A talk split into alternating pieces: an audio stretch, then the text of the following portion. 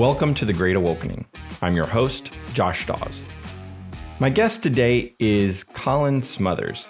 He is the Executive Director of the Council on Biblical Manhood and Womanhood, or the C B M W for short. Um, recently, uh, Pastor Rick Warren was on the Russell Moore podcast and um, was honestly really candid about how his thinking about um, whether or not the Bible permits uh, women to be pastors has has evolved over the last few years. And uh, it was a very fascinating conversation. Uh, I think it um, kind of foreshadowed a lot of the arguments and uh, kind of the direction where the The discourse on this is going to be headed, uh, especially if you're Southern Baptist. This is kind of, um, I think, the, the the battle that is going to be um, kind of waged in New Orleans this year.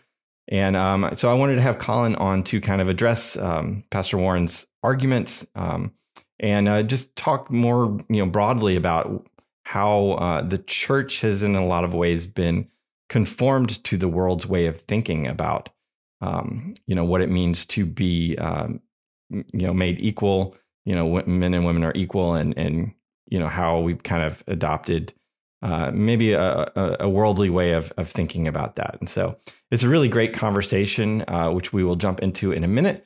But uh, before that, uh, if you are watching on YouTube, go ahead and hit like and subscribe. I want to thank everyone um, on Twitter earlier this week who got us over a thousand subscribers. So that's a, a big milestone. Uh, means we can uh, start monetizing the channel and, um, you know, hopefully cover some of the cost of producing this show. So a big thanks to everyone who uh, jumped on and subscribed. Uh, I really appreciate it. So just keep sharing the show, and I hope that you continue to find it valuable. So uh, big thanks there. Um, Yeah, so let's uh, jump right into my conversation with Colin. Thanks for joining me, Colin. Thanks for having me on, Josh. All right, so recently, uh, um, Rick Warren sat down with Russell Moore on uh, the Russell Moore podcast, and uh, was was frankly really candid about how he's shifted uh, his thinking on Um, the topic of complementarianism and, and specifically whether or not women can be pastors. Can you kind of, uh, you know, explain what his argument was there? Yeah, it was really fascinating. Uh, I tuned in with interest when Russell Moore sat down with Rick Warren on the podcast, and they started talking about uh, his position on women pastors, especially as it touches the S B C. So I'm currently uh, serving at a Southern Baptist church in Louisville, Kentucky, Kenwood Baptist Church. Uh, formerly was pastoring, a senior pastor, uh, a small Southern Baptist church in Wichita, Kansas. So I'm uh, deeply invested in this. I'm a two-time graduate of Southern Seminary. Um, so I wanted to know what you know is going through Rick Warren's head to uh, to make these changes, these pretty radical changes that's going on at Saddleback. And uh, What was what I found fascinating is how new his his position is. So he says on that mm-hmm. podcast that he didn't start getting settled in this position until really COVID. In the middle of COVID, he started reading all these books in twenty twenty. So Rick Warren's position on these things is less than three years old, and it seemed like what he his main arguments um, it, it it was totally uh, astray or, or or away from the traditional complementarian texts, or even really egalitarian texts that you um, you find. He didn't go to Galatians three twenty-eight. He didn't go to First Timothy two to try to you know figure out how his position fits with those texts. He goes to Matthew twenty-eight, the Great Commission, and he says, this is Jesus talking to all of his disciples, and he tells them to go and make disciples of all nations, uh, baptizing them in the name of the Father, Son, and the Holy Spirit, teaching them to obey all that um, that I command. And so right there, he's he finds um, sort of warrant for all Jesus' disciples, men and women, to teach, which he says is preaching in the church. Mm-hmm. And then it seems like yeah. he goes from there to uh, to the early reports from Jesus' disciples, uh, specifically the women, uh, after Jesus' resurrection. It was women that first came to the tomb, and it was women that came back and told the the apostles that Jesus wasn't there anymore. He he had risen from the dead. And uh, and he calls that, you know, the first Christian sermon. Uh, Josh, you're not a pastor, are you? I'm not, no. I know there was some confusion at T G C whether or not you you were or weren't a pastor. um, but Josh, have you ever shared your testimony before? Have you ever told somebody about how you, you know, become a Christian? Well, I don't know if you knew that. When you I were have. doing that, you were preaching a sermon. By by sharing your testimony, you're preaching a sermon. That's essentially Rick Warren's logic here. Because the women came and, mm-hmm. and told their experience, they preached the first Christian sermon. Therefore, who are we to limit their their abilities and their gifts in in the local church?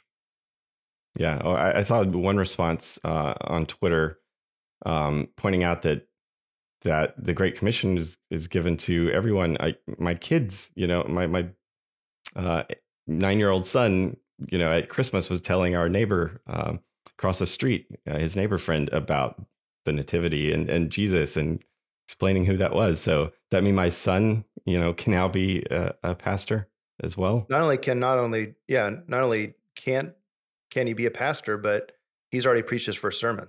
Um, so he's there a preacher. Go. Yeah. It, you know, I found it really curious because I think what, what Rick Warren's uh, reading of this text does, or these texts, it, it makes him either a better understander of the Great Commission than the Apostle Paul. So when Paul is writing First Timothy two twelve to Timothy, and he tells Timothy, I do not permit a woman to teach or exercise authority over a man, uh, did Paul miss the Great Commission message then that, no, Jesus told everybody to teach, and Paul's saying he doesn't permit women to teach or exercise authority over a man?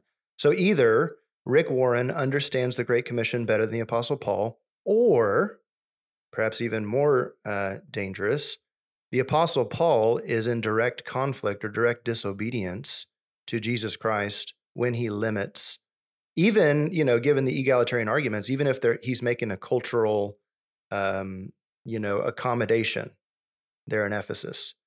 Well, that would be disobeying the Great Commission in order to appease the culture around you. I mean, it, It, no matter what way you slice it, Rick Warren's reading of the text makes the Apostle Paul look pretty, pretty misogynist and and not really uh, wanting to obey Christ in the Great Commission.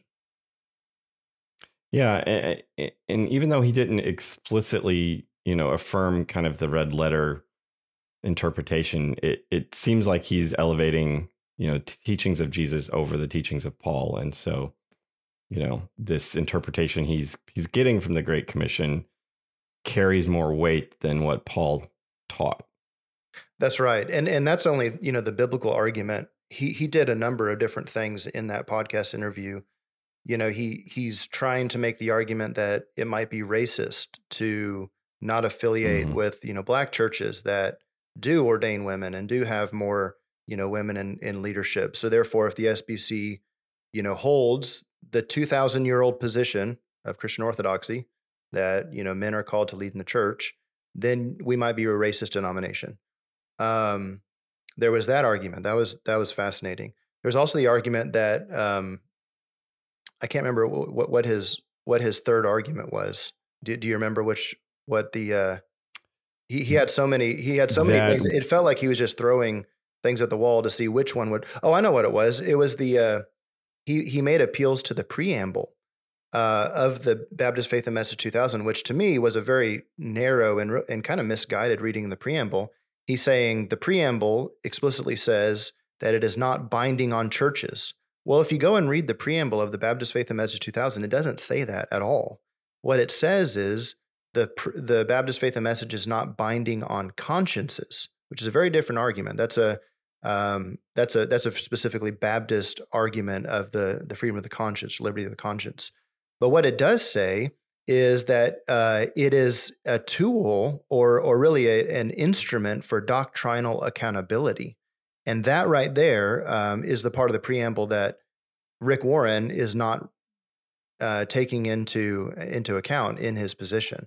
That and that's what the S B C, at least those in favor of the amendment going into New Orleans, those in favor of disfellowshipping Saddleback over um, ordaining, you know, women to the pastorate, they're trying to use the Baptist Faith and Message as intended by the preamble uh, as an instrument of doctrinal accountability. In the preamble, it also says that the these articles summarize what's essential.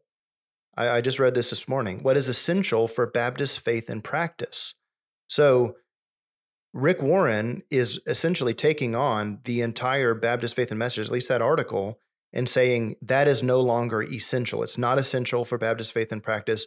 If you're going to make that argument, make that argument. We need to amend the Baptist Faith and Message two thousand. That's not what he's trying to say, though. He's trying to say that the as it is written now, the Baptist Faith and Message two thousand should allow uh, churches like his, or even be uh, be glad to accept and to have in their fellowship churches like his. Mm-hmm. Well, and the other argument he he made was that, you know, this is this is a minor thing that, you know, we shouldn't be concerned with when there's so much, you know, there's bigger problems of abuse that should be dealt with. Right. This is, this seems like, you know, majoring on the minors. Right. Yeah. And I thought Denny Burke, you know, he wrote an article in response to this podcast, and he thought, I thought he put it really well, that um, we should never put those things at odds. You know, obedience to Christ and his word uh, should never be put at odds to caring for people that, you know, that have been abused or that, that might be abused in our churches. Those things are not um, opposed to one another. Faithfulness to Christ will always be the best way to care for the abused. We don't get to set aside, oh, well, we don't really care about, you know, idolatry right now in the church. We've got to deal with abuse. That's that's just an absurd argument mm-hmm. on its face. Christ, uh, when he's asked what is the the first and uh, or the greatest commandment, he says the the greatest commandment is to love the Lord your God with all your heart, all your soul, all your mind, and all your strength. That is our first duty as Christians, as men and women created in the image of God, to love God and to figure out how to do that best with our whole person. And then the second is like it, to love your neighbor as yourself. If you're only going to try to do that second commandment without attention to that first, you're going to go into all kinds of misguided directions, and it's going to end up very, very bad for you. You're going to end up um, a, a totally progressive liberal denomination, which is no longer, you know, in um, in Christian orthodoxy. Mm-hmm.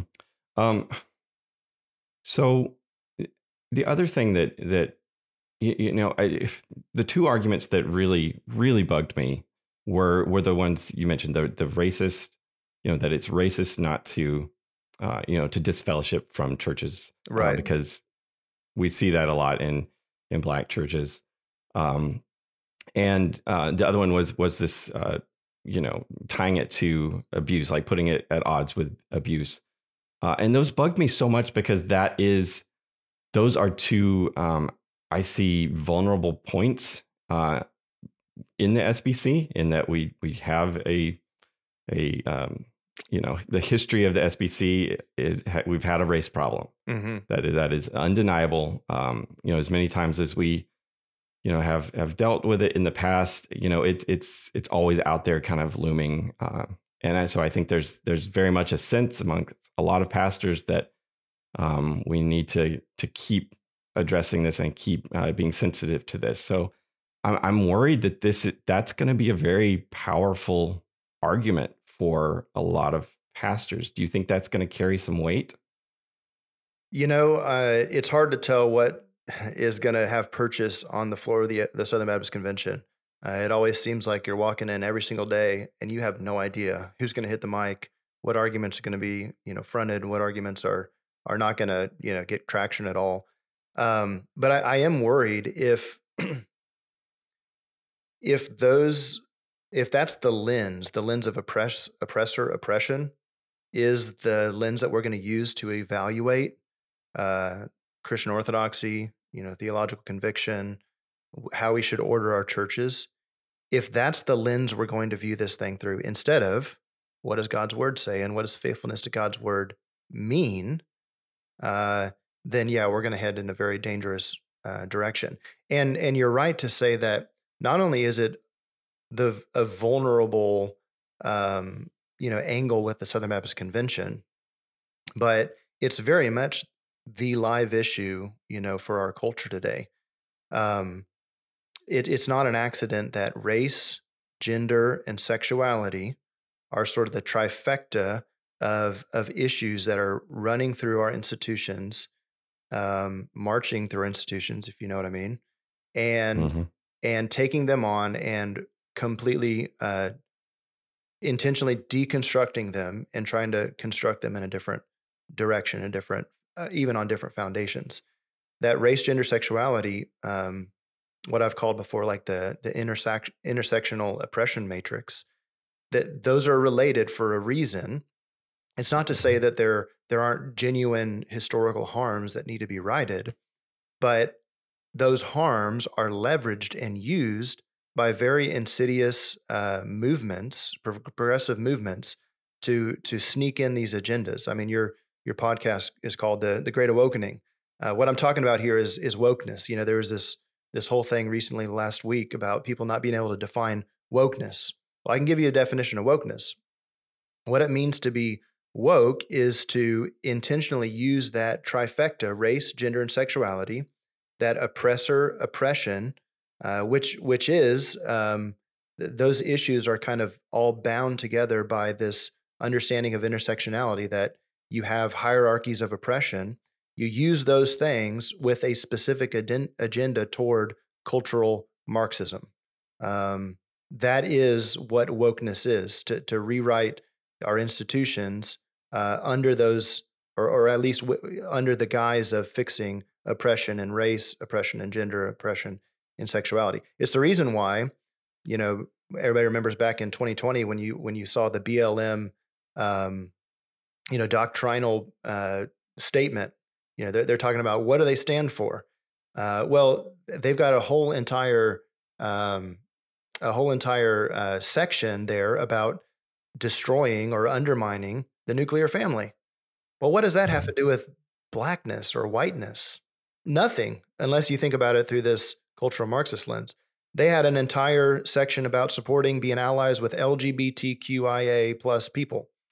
What does that have to do with race? Well, it it doesn't, unless you recognize that race, gender, sexuality are tied up under the same under that same uh, agenda that is trying to, again, deconstruct and reconstruct uh, according to progressive ideas.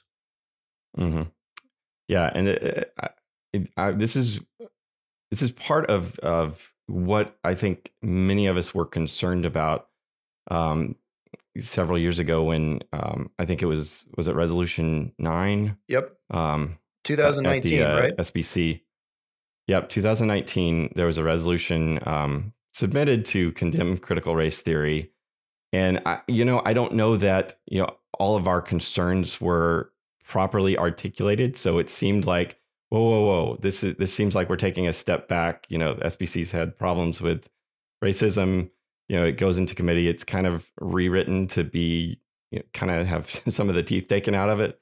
And, um, you know, I, I feel like we're kind of seeing some of the fruit of that reluctance to take a hard stand on on that, and now those those you know tentacles, those tendrils, are spreading into other issues. And um, you know, I think the time is right for the S B C to take you know a hard stand and you know draw that line in the sand. Like, no, we're going to stand on Scripture, even if that means that we're perpetually labeled the the racist you know denomination, the the sexist dominant you know denomination, you know whatever.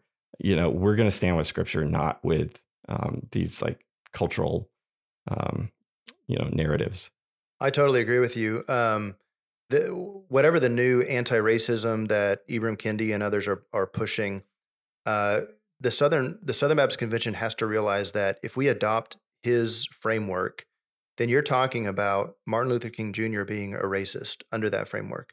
Even Barack Obama, some of the policies and the and the things that he did would come under uh, judgment according to the anti-racism of Ibram Kendi. That's not an exaggeration. Uh, the second thing I'd say is I was in the room when that resolution was passed in two thousand nineteen. And, and first of all, I genuinely do not think that the majority of Southern Baptists knew what critical race theory was. So we were voting mm-hmm. on something that was had just, only to those that were paying paying attention, entered the vocabulary. And those that had encountered it, Um, or the majority of them, I think the vast majority of them, had had seen that and and thought, um, according to the original proposal of the, of the resolution, this is something we don't want to play around with. And so th- that was the, you know, the reason behind that resolution. But then uh, the resolutions committee changed it. And then what came out was what was not intended, I think, by the initial submission. And then Southern Baptists, you know, it, those that haven't gone to the convention maybe don't realize the dynamic a lot of times with those resolutions. Oftentimes, I think to to our peril, those resolutions are getting voted on the last day, at the very end of the last day of the convention. People are tired. They want to go home. They don't want to uh, debate the finer points of critical race theory uh, when they've, they're trying to catch a flight, or they've already been two, you know, three days of convention and and they're just done.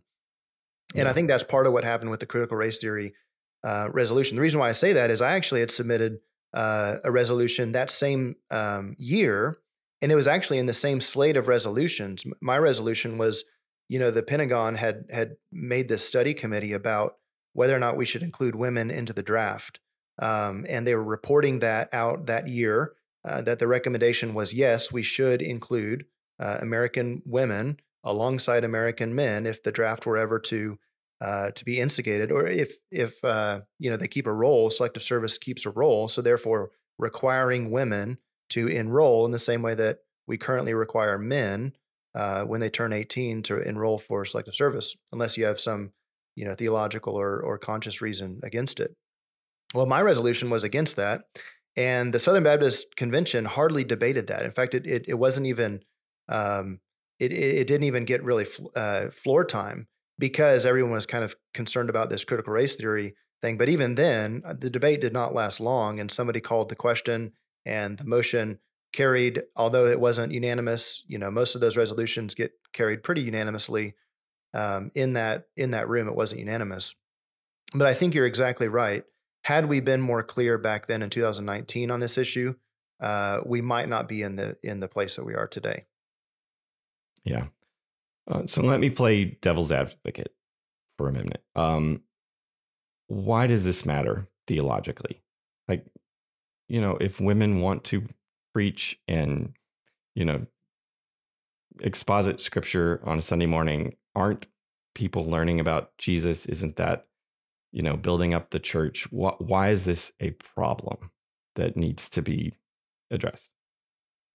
Yeah, I think I think that's the question to ask, and um, you know, I'm gonna try to answer it in a way that I, you know, I've got my hat on as the executive director of of the Council on Biblical Manhood and Womanhood. A lot of times, you know, in a lot of ways, this is my my day job. But I'm going to take that hat off, and I want to talk about this as a Southern Baptist. Um, you know, the conservative resurgence that was successful and a complete historical anomaly, if you look at denominational history, Christian history uh, throughout the years, what happened was a, a denomination that was going liberal, progressive, uh, was turned around. The institutions were totally captured in the Southern Baptist Convention. The the school that I studied at had, um, you know, way back in the in the eighties and the nineties, had open lesbian professors. This is when lesbianism wow. in American culture was not popular. Uh, it wasn't, you know, it. Will and Grace hadn't happened yet. You know, uh, lesbianism was still very much closeted, and there was an open professor uh, at Southern Seminary teaching and and advocating for this position. So that's how liberal we're talking, the Southern Baptist Convention was, Southern Seminary was. And what happened was the convention was rescued, was taken uh, taken back from progressivism and liberalism back to a more conservative, Bible-based uh, convention and denomination.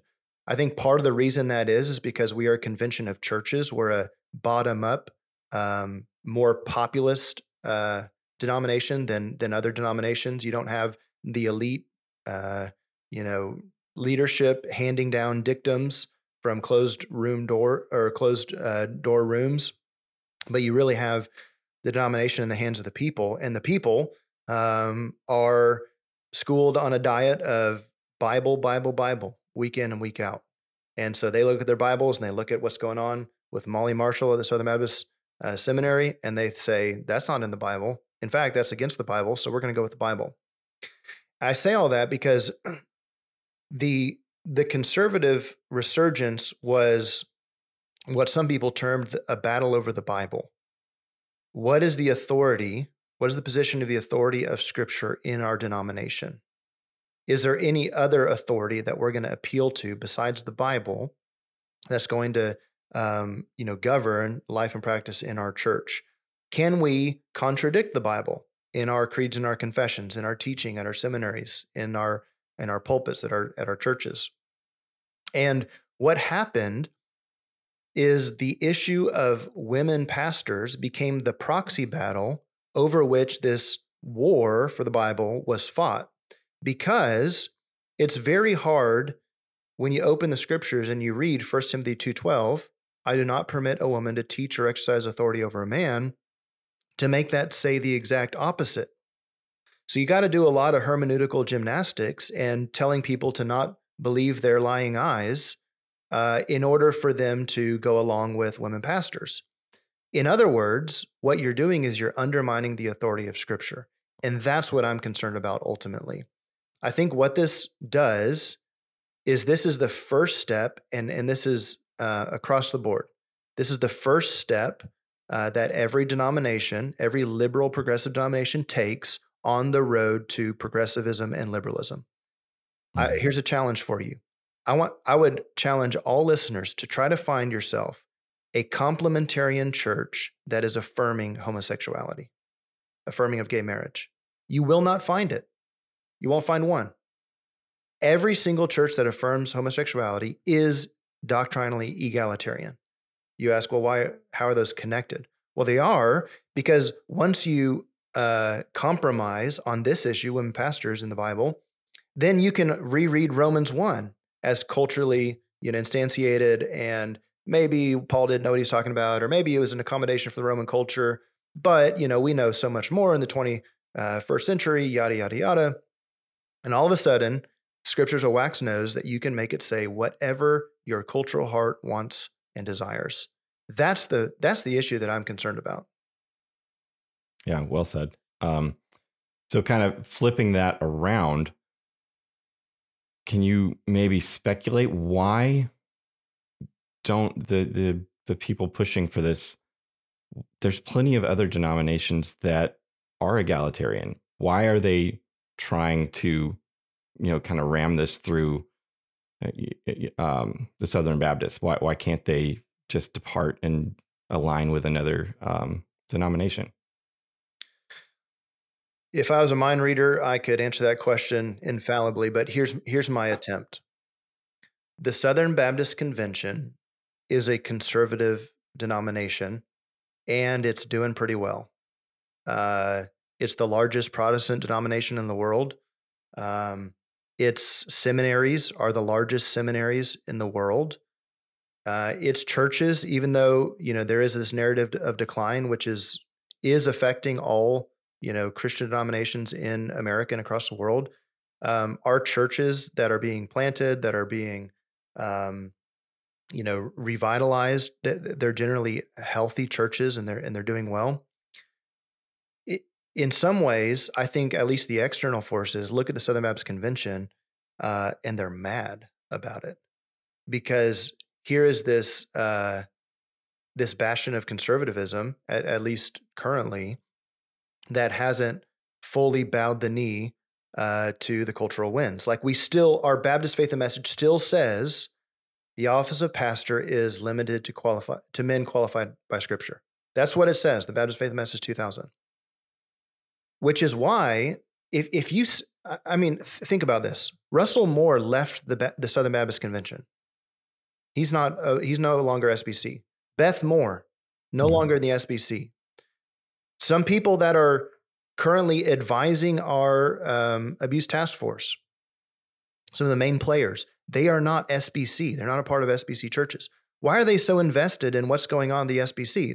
Just like you said, go join the denomination that you are totally aligned with that does permit, you know, women to hold the office of pastor, and let the Southern Baptist Convention continue to do what we've been doing for hundreds and hundreds of years. I I, I can't answer that question apart from envy and power, uh, and apart from the very existence of a conservative denomination. The Southern Baptist Convention um, sort of stands in judgment over uh, com- more compromised denominations. If you're in the, mm-hmm. uh, you know, if you're in the mud already, you want other people to join you in the mud. Yeah, people that are still smelling sweet and clean, uh, they're sort of, again, standing in judgment over you. It's the same thing that happens, you know, when you're, um, I'm a parent, you know, I've got five kids, one more on the way. Um, and sometimes, you know, we would do, do things differently, uh, than our in-laws or my parents. And it's kind of like, well, why, why are you doing that differently? Like, it, it seems like you're, you've changed, um, from, from what we did. Therefore your, your differences are sort of condemning the way that you were brought up or, or that you did things. So I think that an element of that is, is going on too. Um, mm-hmm. That there's, there's a, uh, there's a difference, and therefore we're not, we're not homogenous. We, we don't line up exactly with, uh, you know, what's, what's being played on loudspeakers from C N N and M S N B C and the New York Times. Um, we are resisting. Uh, and I think that that, that angers people. Yeah. Um, you've written, um, somewhere, I forget where, um, about, um, the difference, uh, or the, the, the way that we have taken, um, we've misunderstood equality, um, that men and women are equal before God. And we've kind of s- swapped out, um, that out with the concept of interchangeability. Yes. That we are completely interchangeable. Can you explain that concept? Yeah, absolutely. I actually got this from, Um, something C S Lewis wrote. If you haven't ever read his essay, Priestesses in the Church, you know, this question was facing um, his denomination, you know, Anglican uh, church in, in England back in the thirties and the forties. And he was opposed to ordaining women to the priesthood.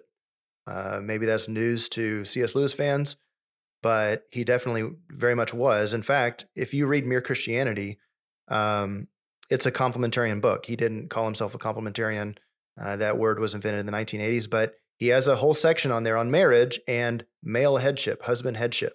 Uh, and remember what Mere Christianity is all about. He's trying to just give you the essentials of, of Christian faith and practice. So I think that's remarkable. Uh, but this mm-hmm. concept of interchangeability, um, uh, so I, I wrote an article uh, for ICON, which is C B M W's academic journal, back in, I think it was spring twenty nineteen. And the article was titled The Fallacy of Interchangeability. And what I'm trying to argue in that, in that article is that this concept of equality very quickly slips into uh, the concept of interchangeability. And that is part of the philosophical uh, greasing of the skids for Uh, not only egalitarianism, but also homosexuality and all, and then transgenderism.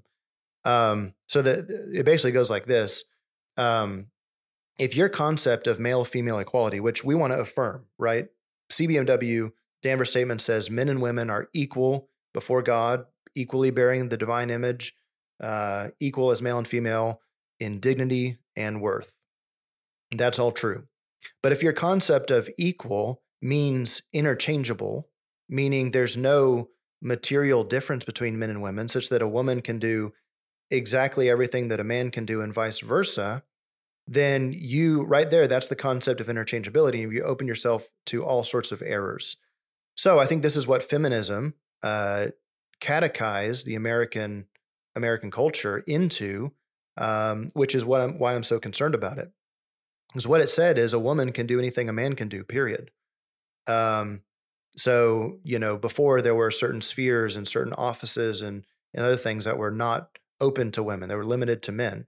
Well, the feminist argument comes along and says, well, a woman can do uh, not only all that a man can do, but Annie, get your gun, probably better than you can, you know, better mm-hmm. than a man can.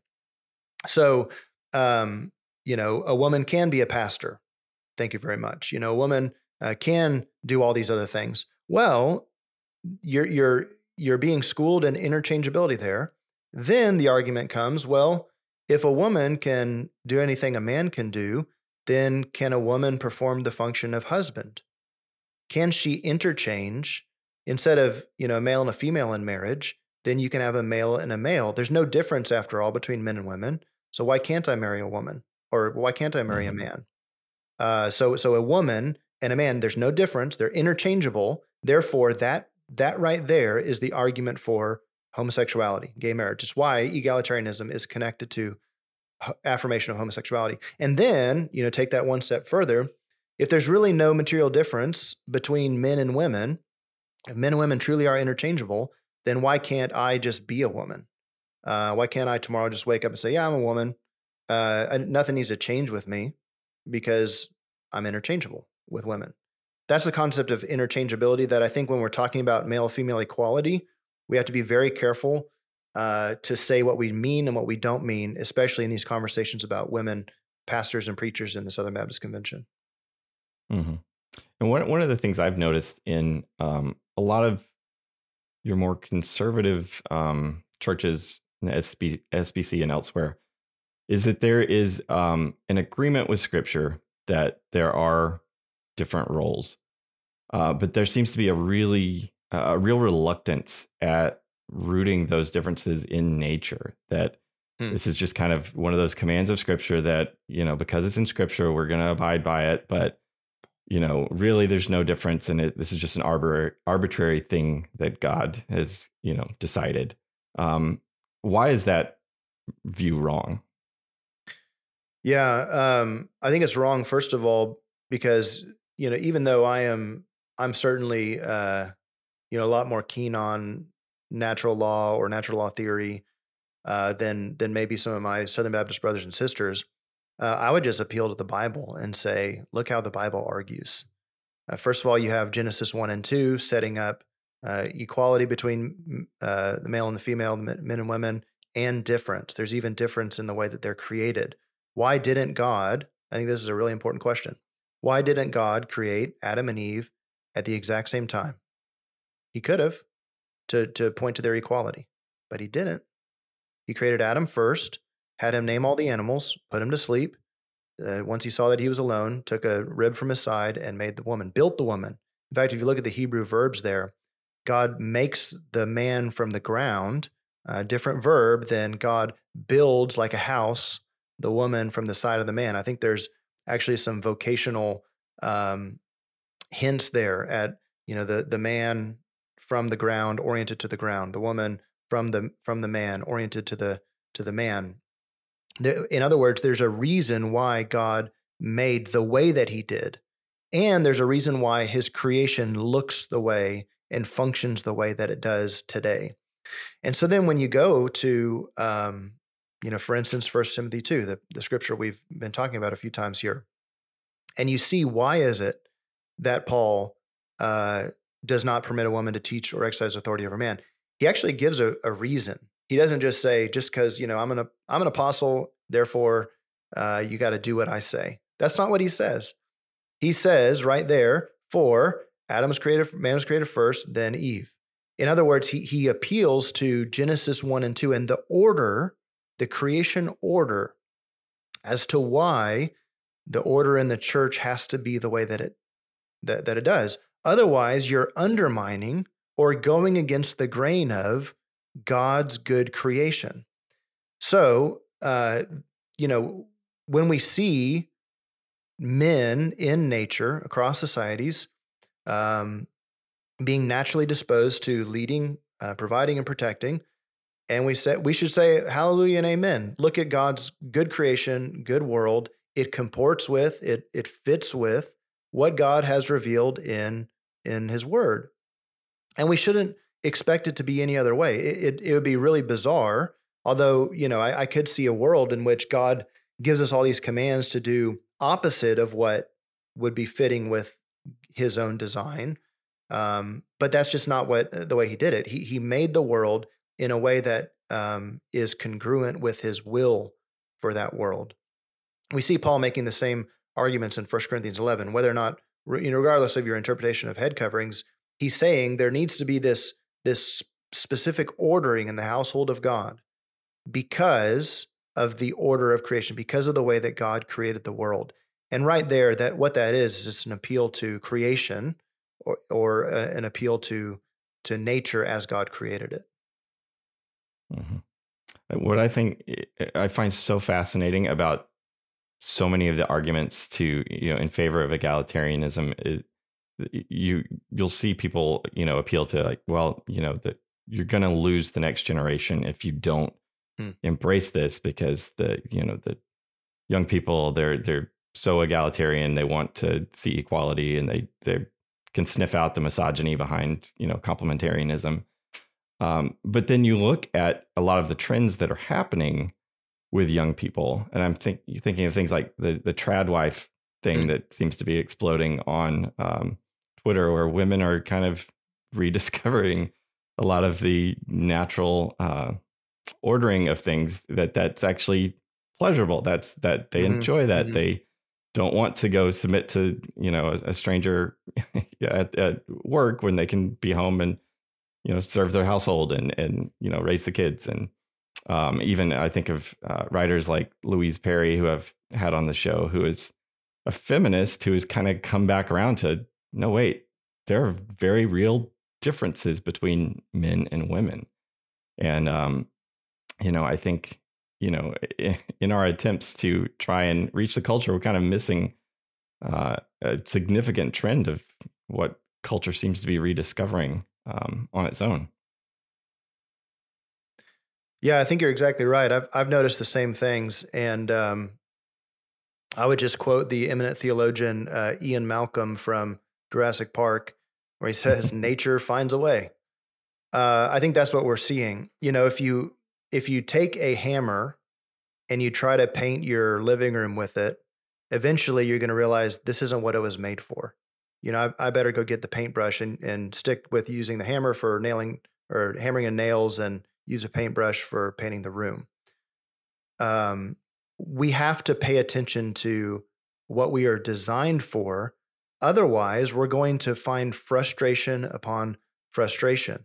I mean, why wouldn't we want to figure out why it is that God made us the way that we uh, that we are made, and then um, act accordingly and, and live accordingly? Because it's it's in His Word and in His will that we're going to find Uh, the most satisfying life and the and the best human flourishing that's that's available.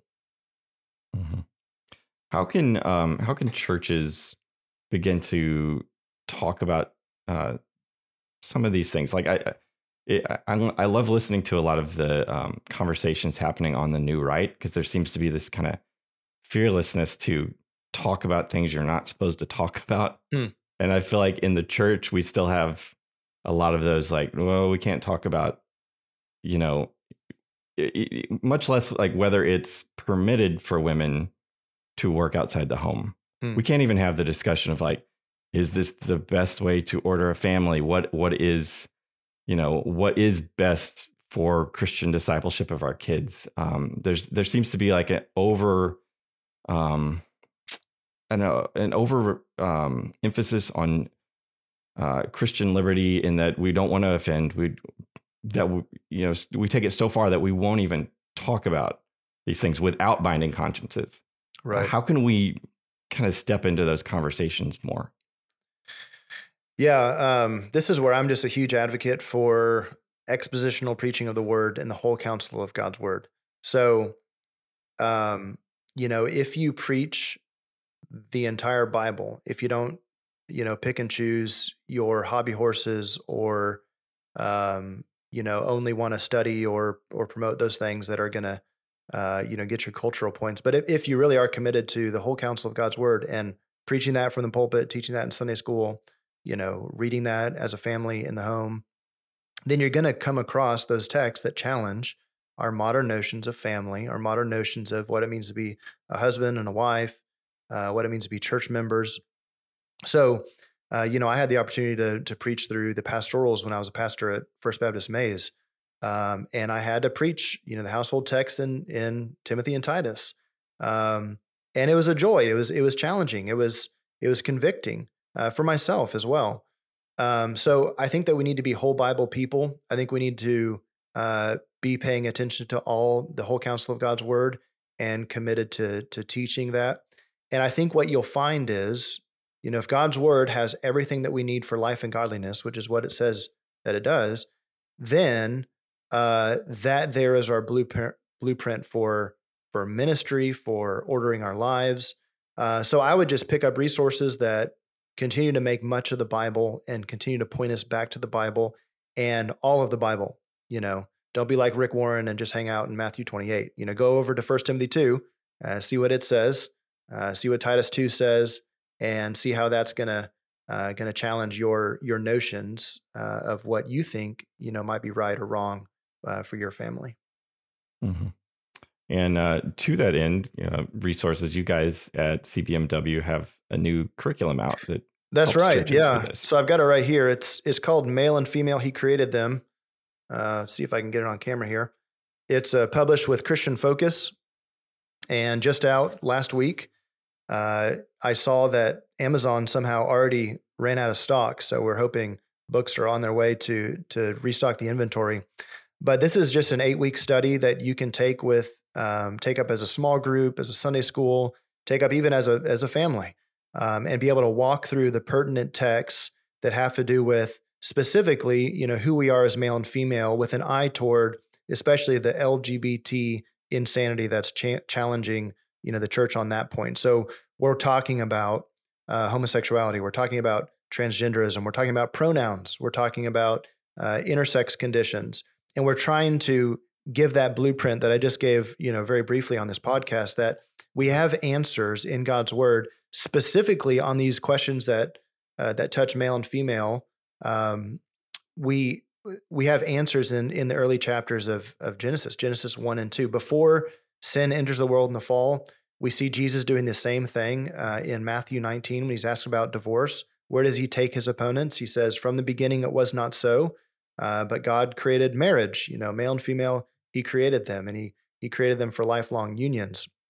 So this curriculum, again, it's it's an eight-week study, uh, has a leader guide, has questions with answers, even has a video component for each week. So we got uh, Doctor Moeller to do a video. We've got uh, H B Charles, Rosaria Butterfield, Heath Lambert, sort of experts in their fields that um, are free, available to those that get the curriculum.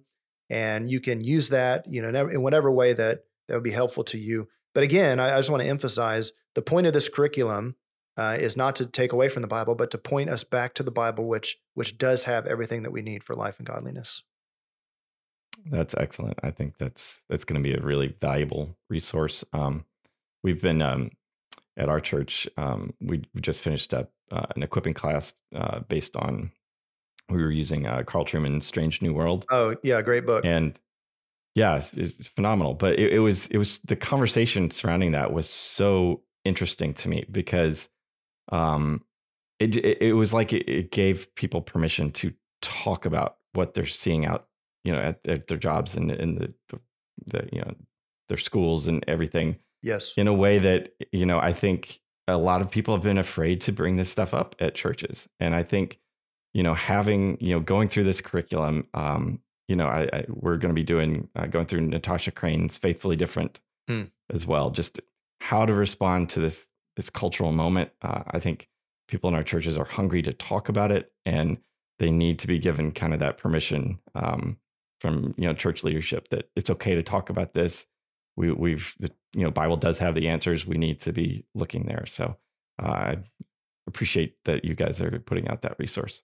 Yeah, you're exactly right, Josh. Um, I was going to say real quick, um, you know, we have to remember that our people are getting inundated and catechized by culture uh, twenty-four seven. They're on social media. They're watching the T V. They're watching the T V shows. They're watching the movies that are and pumped out by Disney with their subtle messages of um, of transgenderism and homosexuality.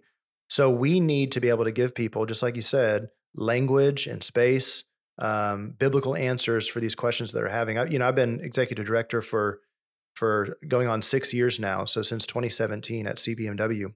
And the number one request we were getting was, do you have a curriculum uh, that we can just go through with our church, with our small group, Uh, about these things? And so that's what we were trying to do with this. We're just trying to answer our emails uh, and say, yeah, you know, we're we're going to try to help as best we can. Uh, but I, I love the resources you just mentioned. I did the same thing with our small group in, at First Baptist Mays. We went through Strange New World, and the conversations were very rich, and a lot of people appreciated Carl Truman's work there. Yeah. Um, well, I thank you so much for your time. I like to end each uh, episode with uh, a question. What is giving you hope right now?